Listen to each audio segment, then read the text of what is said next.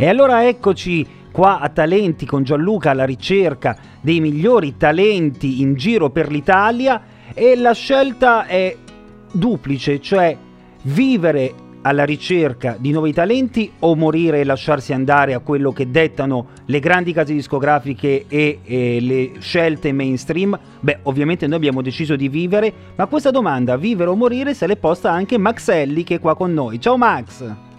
Ciao, ciao a tutti. Ciao, benvenuto. Vivere o morire è il tuo ultimo singolo, ormai fuori da un mesetto abbondante, quindi possiamo già tirare i primi, primi, le prime righe, i primi risultati. Come sta andando? Ah, devo dire che sta andando bene, è stato recepito bene da tutti, sono molto contento perché tutti i feedback sono positivi, poi ovviamente stiamo parlando anche di un momento particolare che viviamo tutti come, come umanità, diciamo, e poi anche nella musica, un momento un po' particolare dove si, si naviga un po' a vista con, con i progetti e con le cose e quindi a maggior ragione devo dire di essere molto contento. Ecco. Assolutamente sì.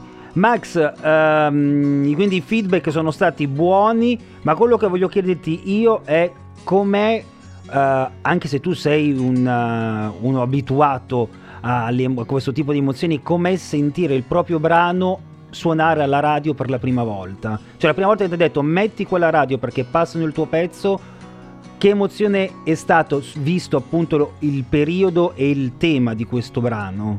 Che non è la classica canzone d'amore che avremmo scritto un paio d'anni fa, ecco.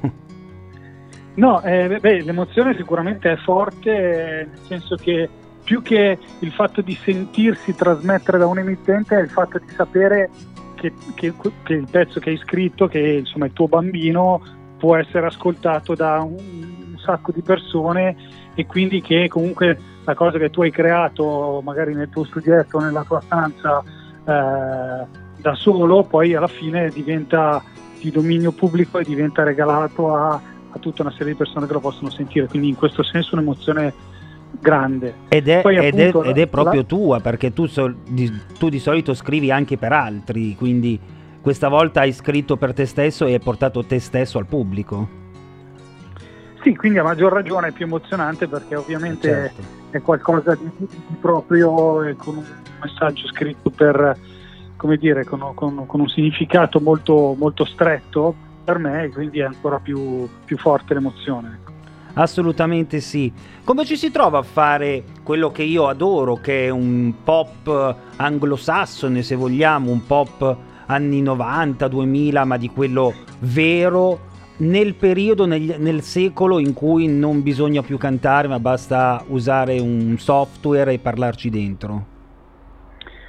Ma io non, non, faccio questo tipo di, dire, di, di paragone o comunque di, di, riflessione.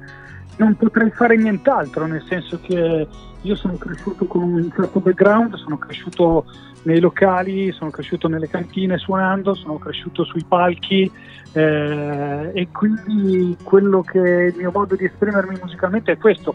Quello che succede oggi non è qualcosa né di meglio né di peggio, no, no, questo è no, qualcosa però... di diverso, appunto, no, visto che ogni tanto mi chiedono anche o ci si chiede, poi insegnando anche io certo. sono a contatto con, con, ragazzi molto più giovani, quindi ogni tanto ci si chiede anche meglio, peggio, giusto o sbagliato, non c'è nulla, è semplicemente un modo diverso di esprimersi ed è quello che io riesco a fare e so fare, quindi in questo senso io credo che si debba essere più possibile coerente con se stesso. No, no, su questo sono d'accordo con te, nel senso che negli anni 70 la musica che era considerata per giovani, che poi il vero rock eh, anglosassone americano era considerato baccano da, dai vecchi, l'hip hop anni 90-2000 era considerato parlare su una base stonando da quelli che sono cresciuti col rock. Adesso per noi che abbiamo vissuto, almeno nel mio caso, soprattutto gli anni 90 e 2000, eh, questo sembra accendi il, il, Mac, parlaci dentro e fa tutto il computer e più stoni più la canzone risulta bella.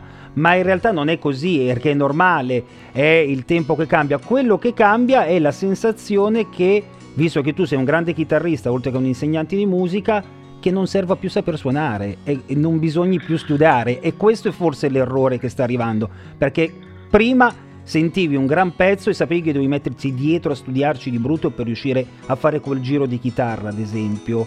Uh, ora veramente hai l'impressione che fa tutto la macchina?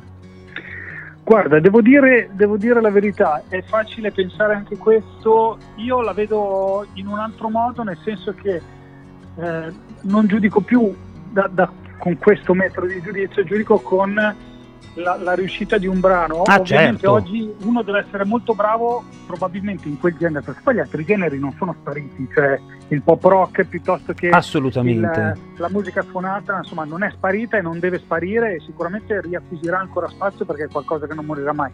Però se stiamo parlando della musica elettronica di oggi, la, penso certo, a trap, certo, insomma una serie di cose, anche lì all'interno di quel campo lì ci sono le canzoni brutte, ci ah, sono ovvio, le produzioni ovvio. fatte male e poi ci sono invece quei ragazzi, quei produttori che riescono a far suonare molto bene delle liriche magari anche molto interessanti e quindi a questo punto io dico ben venga la musica di qualità e fatta con una certa professionalità. Dopodiché la roba dello strumento anche a me preoccupa, però in realtà stando a contatto con tanti ragazzi ce ne sono ancora tantissimi, Perfetto, meno male. che vogliono imparare a suonare quindi meno male anche nella speranza che eh, ci sia un futuro vicino prossimissimo migliore di quello che abbiamo davanti agli occhi e che abbiamo appena vissuto. Tu hai parlato di locali, di cantine, di pub con 14 persone, di cui 13 amici e il proprietario del bar.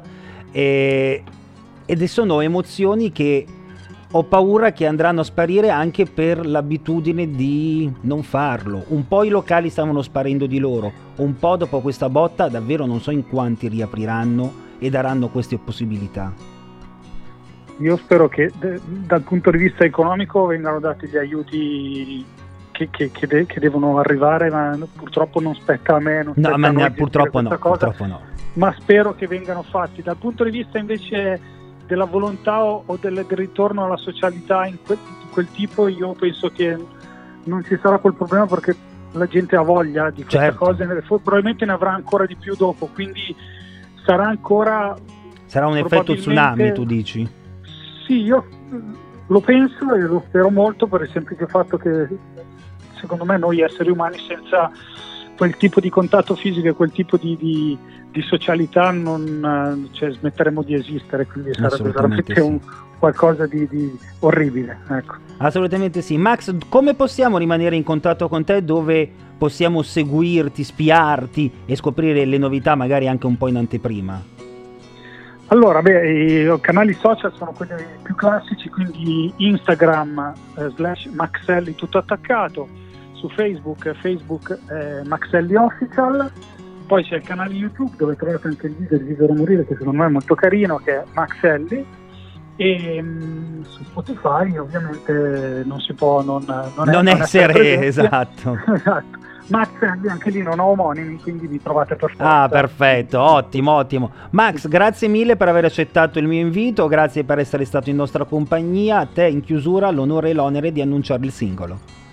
Allora, intanto ringrazio te, ringrazio Radio Interland e tutti gli ascoltatori e mh, mm, vi lascio con il mio singolo, si intitola Vivere o Morire e spero che vi piaccia.